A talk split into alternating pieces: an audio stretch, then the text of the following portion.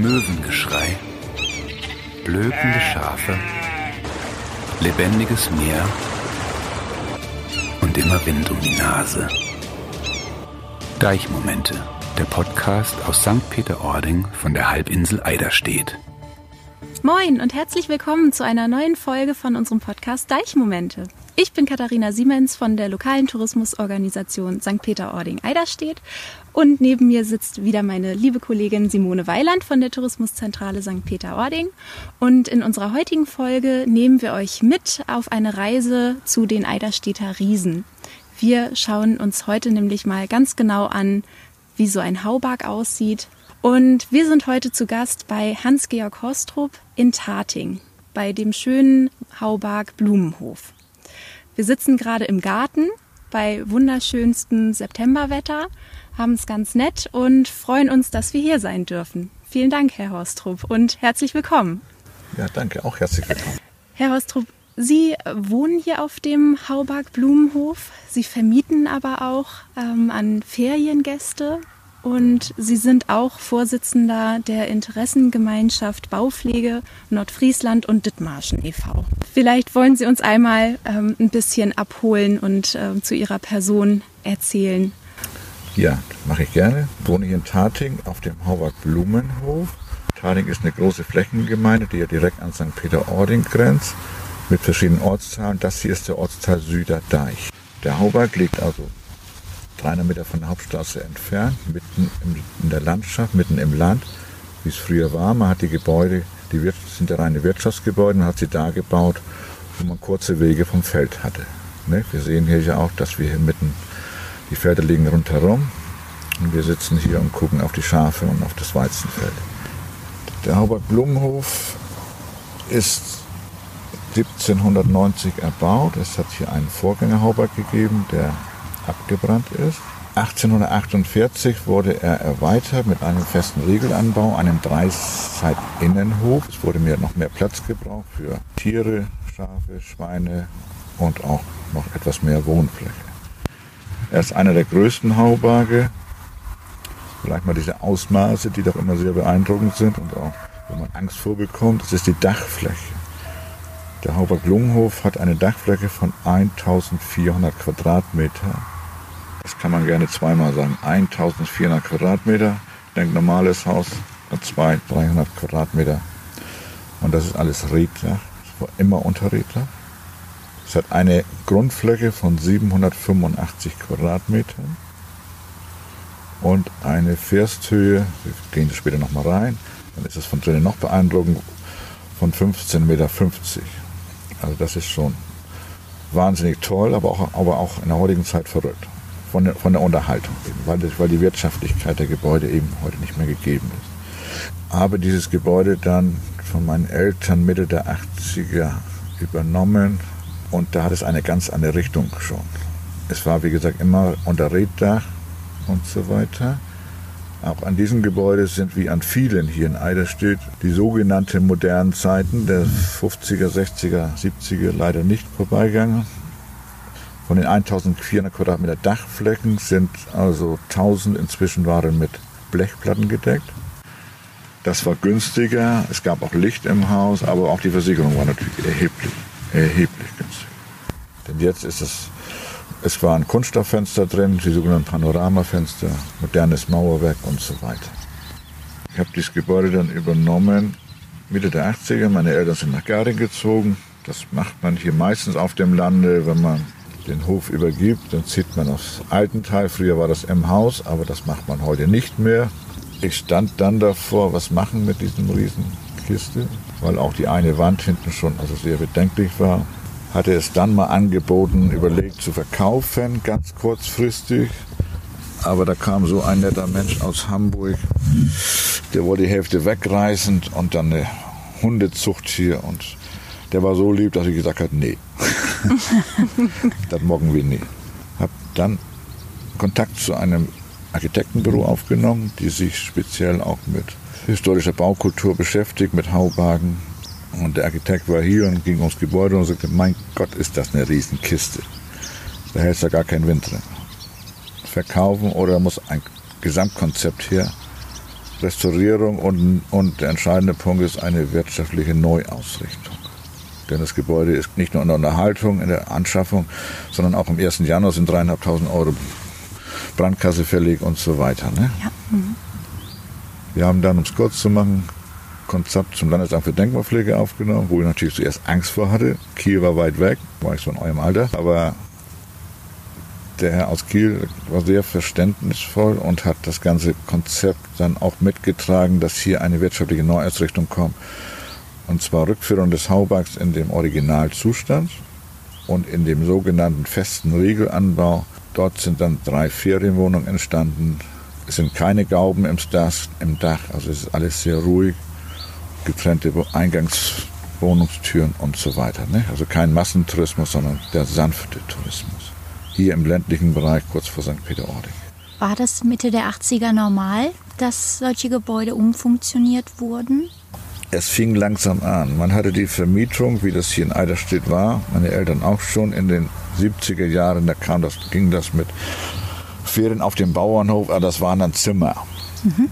Das waren zuerst, das war völlig normal hier, dass man in Eiderstedt im Sommer, im Juli, August, sechs Wochen vielleicht ein Zimmer vermietete und dann hat die Dame des Hauses meistens Frühstück gemacht. Später gab es dann Waschbecken im Zimmer, das war schon ein Fortschritt. Mhm. Ja, und jetzt hat sich das innerhalb von ein paar Jahrzehnten, also ja, zu großzügigen Ferienwohnungen und so weiter entwickelt. Das war völlig typisch hier in ganz Eiderstedt, in St. Peter-Ording auch. Und das war dann die weitere Entwicklung. Man hat gesehen, es gibt doch, die Menschen anscheinend mögen das, auch im ruhigen Bereich zu wohnen. Man hat zusammengesessen, Mutter hat früher eine Torte gebacken oder es wurde zusammen hier im Garten gegrillt. Und so wurden Kontakte, die ich, wo sogar noch teilweise die Kinder heute kommen. Und das ist schön. Ne? Wir haben das zusammen dann alles durchgesprochen mit Landesamt für Denkmalpflege, mit den Baugenehmigungsbehörden. Und dann ging es los. Dann kam das Blechdach runter. Es ist wieder komplett mit Red gedeckt worden die Haustüren, die Eingangstüren sind teilweise Klöntüren nachgebaut, die man, die man in sich öffnen kann. Ne? Und das ist dann mhm. eben der besondere Charme auch des mhm. Gebäudes, was die Gäste auch schätzen, mhm. weil ich doch inzwischen viele Stammgäste habe, die wiederkommen und es weiterempfehlen. Und das ist ja immer die beste Werbung, das ist klar. Dieses Konzept war man zuerst natürlich skeptisch. Man hat viel Geld in die Hand genommen. Und dann wusste man ja auch nicht, ob es funktionierte. Heute sind wir alle schlauer, dass der Tourismus so nach oben geht an der Küste, wussten wir vor 30 oder 25 Jahren alle nicht. Und so ist das erstmal in Anführungszeichen das Konzept aufgegangen. Der, wenn ich das von der jetzigen Zeit her sehe, wir haben mit dem Reddach die Probleme, wir haben teilweise Vermoosung des Reddaches oder auch sogenannte Klipper auf dem Reddach. Das ist natürlich, was einem Angst macht. Solche Flecken zu decken, das ist finanziell also kaum möglich, so ein Gebäude nochmal zu decken. Ich würde gerne nochmal auf den Ursprung des Zaubers ja. zurückkommen, aus den Anfangszeiten. Die Holländer haben sehr starken Einfluss. Hier an der Küste, das ist der Deichbau, Holland liegt ein Drittel unter dem Meeresspiegel. Der Deichbau natürlich sehr stark. Friedrichstadt, Klein-Amsterdam, durch Glaubensflüchtlinge ne, gebaut, mhm. mit Grachten. Aber sie haben auch die Haubarge hierher gebracht. Am Eiselmeer in Holland stehen, wird als die Geburtsstätte der Haubarg bezeichnet. Da gibt es noch Haubarge, die aber viel kleiner sind. Mhm. Also die hier importiert worden sind, die haben sich weiter ausgerichtet der Wirtschaftlichkeit, wie, es, wie das ja so ist. Und dadurch sind diese großen Gebäude entstanden. Hier ist sehr gutes Land in Eiderstedt. Und das Prinzip dieser Gebäude ist ganz einfach zu beschreiben. Mensch, Tier und Futter unter einem Dach. Normalerweise muss ich im Winter über den Hochplatz gehen, zur Scheune hin und bei Matsch und Schnee und Regen das Erntefutter drüber holen. Hier lagert alles in einem Gebäude. Und ich muss also nicht über den Hochplatz. Diese Riesengebäude hat man gebraucht, um die Erntevorräte reinzubringen. Die Hauberge sind teilweise, die haben sich dann weiterentwickelt. Man hat sie als sehr gute Wirtschaftsgebäude angesehen. Es wurden teilweise Hauberge am Fließband aufgestellt in den ab 1850 bis 1880. Es hat ja so wieder fast 400 Hauber gegeben, die normalerweise, heute sieht man sie, manche sagen, oh, hochherrschaftlich, ich sage, das ist alles Quatsch. äh, sieht toll aus, nicht. ist es ja, es bis auf zwei, drei, die zweigeschossig gebaut worden, natürlich.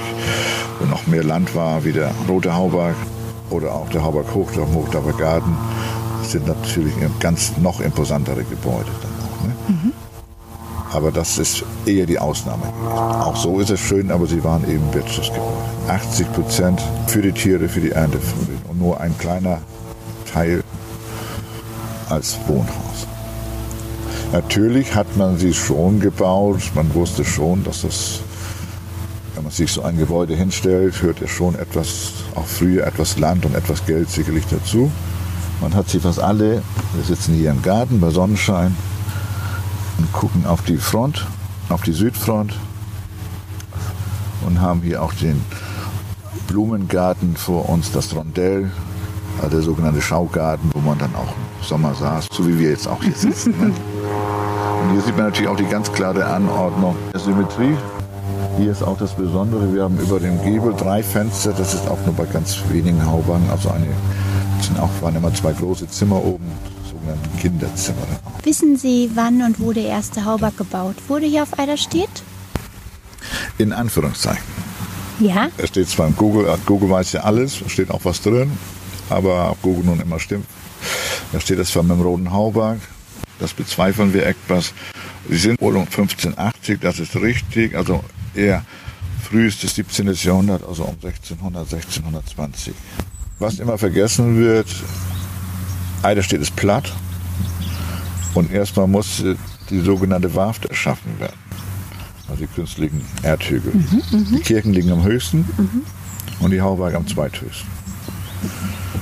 Das ist zu der Zeit eben gemacht worden, wo wir die Deiche noch nicht so sicher waren wie heute. Wie hoch liegen wir hier auf der Warft? Liegen ungefähr jetzt die, die anderthalb Meter über normal. Für unsere Hörer vielleicht nochmal, die so einen Haubarg jetzt noch nicht gesehen haben, die noch nicht auf Eiderstedt waren. Sie sind riesig groß, haben ein riesiges hohes Dach, aber viele verwechseln, glaube ich, auch einfach das, ich sag mal, normale Reddachhaus und, und denken, okay, da ist Red drauf, ist das jetzt ein Haubarg? Wollen wir da vielleicht nochmal so ja, die, die, typischen. Das ist natürlich eine völlig was anderes hier. Ich hatte die Höhe gesagt, mhm. bis 15 Meter, also liegen zwischen 11 und 17 Meter Firsthöhe. Mhm. Sie haben alle eine Dachneigung, das ist vielleicht der entscheidende, von um die 50 Grad, 48, 50 Grad. Die Karten die man meistens hier ansieht. Die haben eine Dachneigung von 28, 30 Grad. Dies ist neben,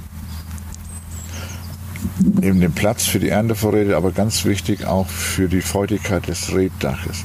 Es schießt also ganz schnell runter. Von einer Karte ist der Weg lange nicht so weit von oben und hier schießt das eben runter, damit das Wasser nicht so tief eindringt. Mhm. Das sind, man sieht diese Gebäude natürlich, die Karten sind bekannter. Aber die Hauwaage, man sieht sie eigentlich in der Landschaft, diese großen pyramidenformartigen Dächer. Die werden ja auch als die Pyramiden des Nordens bezeichnet. Wissen Sie von Haubagen, die heute noch traditionell genutzt werden, wie sie früher genutzt wurden? Ja, die gibt es noch. Das ist natürlich sicherlich das Problem mit den großen Maschinen, kann ich nicht mehr reinfahren. Ja. Also gerade die Ackerbetriebe, Ackerbaubetriebe, die haben natürlich, ich kann da nicht mehr metrischer reinfahren oder ja. Mhm mit einem riesen Trecker. Äh, in der Milchviehhaltung, also da ist das schon noch, da gibt es noch einige Hauberge, die also landwirtschaftlich betrieben werden und die auch sagen, es funktioniert. Nicht also den Stall umbaue, aber sicherlich ist das Auslaufmodell, aber es gibt sie noch. Viele Auswärtige haben diese Häuser gekauft, sie haben sie vorsichtig renoviert, restauriert die müssen nicht unter Denkmalschutz stehen, aber sie haben eben Wert darauf gelegt, dass die alte Außenansicht wieder hergestellt worden ist. Und das hat den Gebäuden gut getan und das hat der Landschaft gut getan. Wenn Sie heute hier durch die Gegend fahren, auch als Gast, freuen sich an diesen Gebäuden und sagen, das ist Eiderstedt. Damit können wir uns identifizieren. Ihnen ist es ja selbst auch so ergangen. Sie haben den Hauberg geerbt und ähm, haben dann ganz viel Arbeit noch reingesteckt. Wollen Sie uns da vielleicht noch mal so ein bisschen in die persönliche Familiengeschichte mitnehmen? Der Hauberg Blumenhof ist seit 1820 in Familienbesitz, jetzt in fünfter Generation. Ich habe einen anderen Beruf gelernt und habe das Gebäude dann ja übernommen und wollte es erst verkaufen, weil es gar nicht zu erhalten war. Habe dann ja nun zum Glück den anderen Weg gefunden. Man kann es nur einmal verkaufen. Ich sag, man kann ein Haus in Garding oder sonst wo in St. Peter kaufen, bauen, wieder verkaufen. Ein ähnliches bauen. Aber sowas gibt es nur einmal. Und man ist dann auch der Letzte, der den Schalter umdreht. Das war's dann. Und das ist dann letzten Endes auch eine Herzensangelegenheit. Mhm.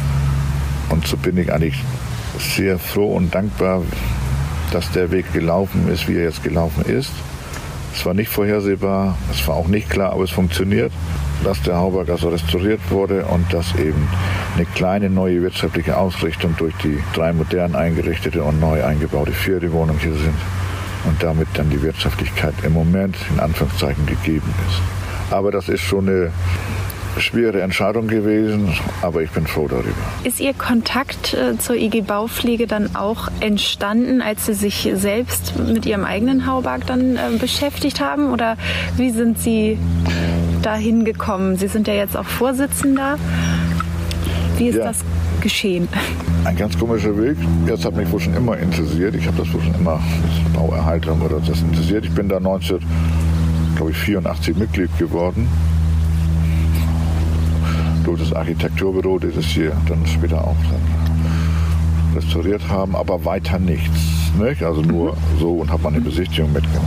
Ja, und dann 2008 kam der Gründer und jahrzehntelange Vorsitzende, Herr Künast, und mit einem halben Vorstand bei mir an und sagte, du, wir haben gedacht, du könntest das eigentlich machen. Ich sage, oh, das war ich. Erstmal, erstmal war es ja schon eine Ehre, dass man das herangetragen wurde dann nochmal Bedenkzeit eingeplant und dann ich gesagt, was sind da für Aufgaben mit verbunden? Ach, das hat nicht viel auf sich. Zweimal, drei, drei Vorstandssitzungen im Jahr, vielleicht mal eine Eröffnung, wo, dann, wo du mal drei Worte sagst und das war's dann so. Und ich sage, naja, das ist ja nicht so schlimm. Okay, das hat sich dann ein bisschen anders und dann ich das, bin ich 2008 dann gewählt worden. Da war die Jahresversammlung im Roten Hauberg. Ne? Und seitdem habe ich den Vorsitz und ich denke, wir haben eine ganze Menge schon bewegt. Da Mitglieder bekommen, so war es immer. Unsere Vereinszeitschrift Der Maueranker ist also ein Jahr nach der Gründung, 1981 gegründet worden. Der Name ist eigentlich auch Geschichte. Jeder Hauberg hat Maueranker, jede Karte hat Maueranker. Das sind die rechts und links der Haustür geht dieser Maueranker. Von vorne sieht er meistens sehr schön aus. Der geht durchs Mauerwerk durch. Ja. Und hinten ist ein Balken, ein Ständer und da fasst er drum. Und damit mhm. gibt er der Wand Stabilität, also ist das ein Maueranker. Und das haben wir als Namen genommen. Wir können ja auch mal rumgehen, dass jemand Ständer wegsieht. Ja, ja, gerne.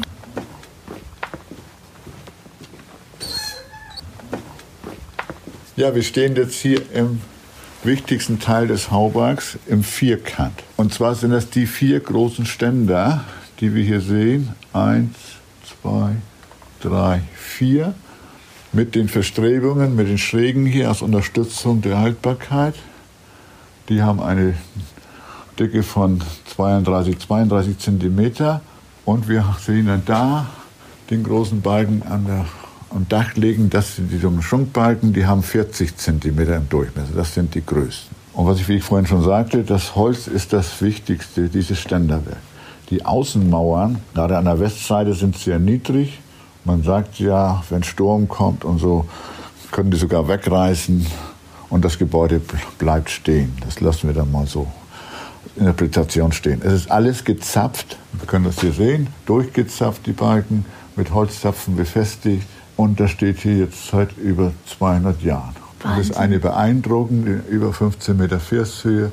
Von außen haben wir gesehen, toll, groß. Aber wenn ich hier drinnen sehe, was sagt ihr? Das ist nochmal was ganz anderes. Ne? Das ist beeindruckend. Das ist wow. Das ist was, wie einige sagen, das ist wie in einer Kathedrale, ne? von dem Ständer weg. Und ganz wenig Holz für diesen riesigen Kubikmeter umbauten Raum. Ne? Das sind nur diese, diese wenige Balken hier und das Ständer weg. Und das ist, wie gesagt, das Vierkant, das Wichtigste. Absolut. Es gibt auch Sechsständer-Hauberge, Achtständer-Hauberge, sind aber meist auf Sechsständer gibt es sehr oft, die sind aber nicht größer von den Dimensionen. Also der Vierständer hat, also machen wir sogar noch eine größere. Der ist ja vielleicht etwas länger beim Sechsständer. Die Dachbalken sind auch alle im Original. Und wir können hier sehen, schön sehen, wie um die Lattung genäht wurde. Mhm. Wir sehen das Drahtchen, ne? Das Reddach hatte nur einen ganz kurzen Abstand, Lappenabstand und dort wird immer rumgenäht. Ja, 20 Zentimeter oder ja, 25 oder was? Das sind 20 Zentimeter. Ja. Und das ist natürlich alles Handarbeit. Ein Förderband oder ein Trecker, der dich hochbringt, Förderband, alles andere ist Handarbeit. Und das ist natürlich kostenintensiv. Was für eine Kraft hier auch drauf ist. Wenn ich jetzt von dieser Seite her, dass die Westseite, die nochmal einige Stützbalken dazugekommen sind, das Dach zu stützen, wenn jetzt Windstärke 11, 12, 13 ist, ist da eine gewaltige Kraft, die da drauf liegt. Und darum auch die Schräge der 52 oder 50 Grad grobe Richtung, damit der Wind dann auch oben wieder wegzieht. Hier lagerte also im Vierkant und rundherum kam das Heu hinein, und später auch das Stroh.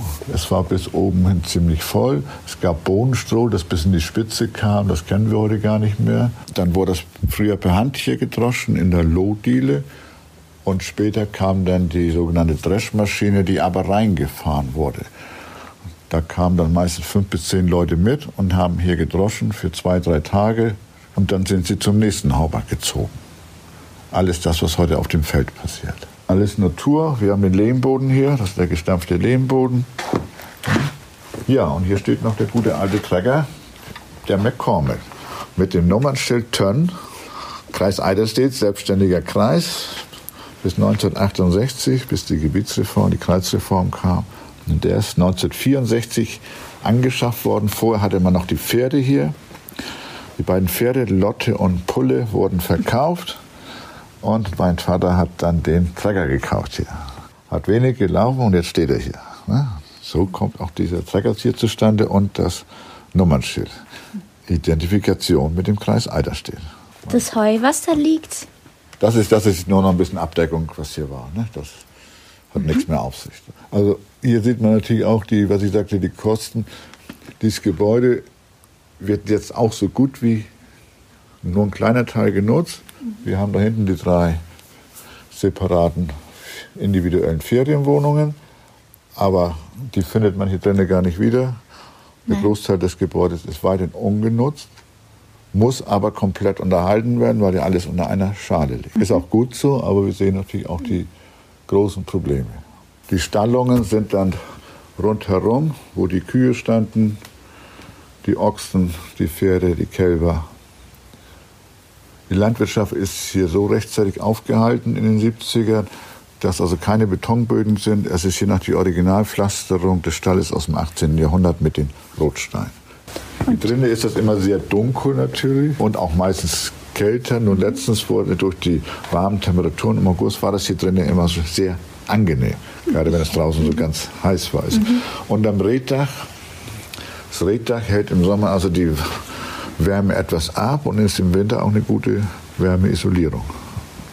Und zwar eine ganz intakte biologische ne? und ökologische. Es ist eine beeindruckende Konstruktion. Wir haben hier eins von den Bündeln, die später aufs Dach kommen, die man drauflegt, aufmacht und dann wird das ja schichtweise aufeinandergelegt mit einem Walzdraht und um die Lattung wird es genäht. Und zwar wurde es früher von, saß immer drinnen, ein sogenannter Innennäher, der hat dann die Nadel von außen in Empfang genommen, sie um die Latte rumgelegt und zurückgesteckt. Früher hat man gedeckt viel im Winter, wenn die Erntevertreter drin waren. Heute sind die Gebäude meistens leer, das ist, zu, das zu gefährlich oder würde zu teuer werden mit Gerüste.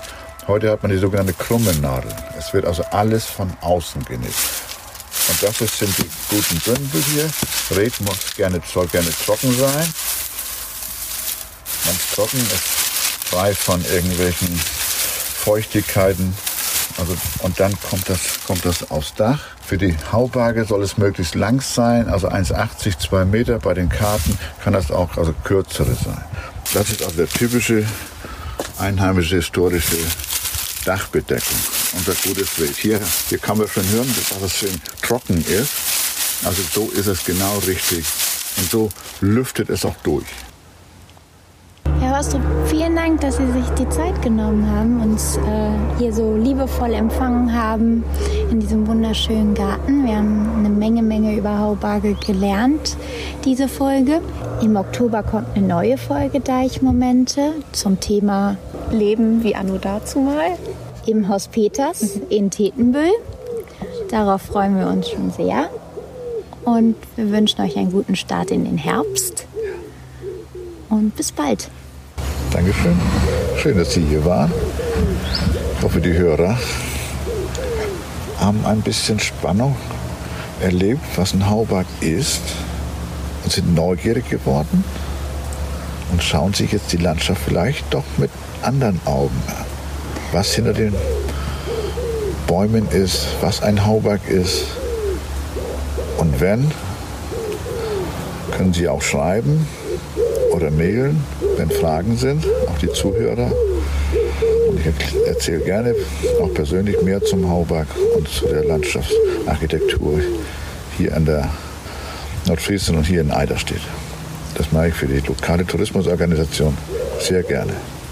Das klingt super. Vielen, vielen, vielen Dank. Dank. Gerne. Deichmomente, der Podcast aus St. Peter-Ording von der Halbinsel Eiderstedt.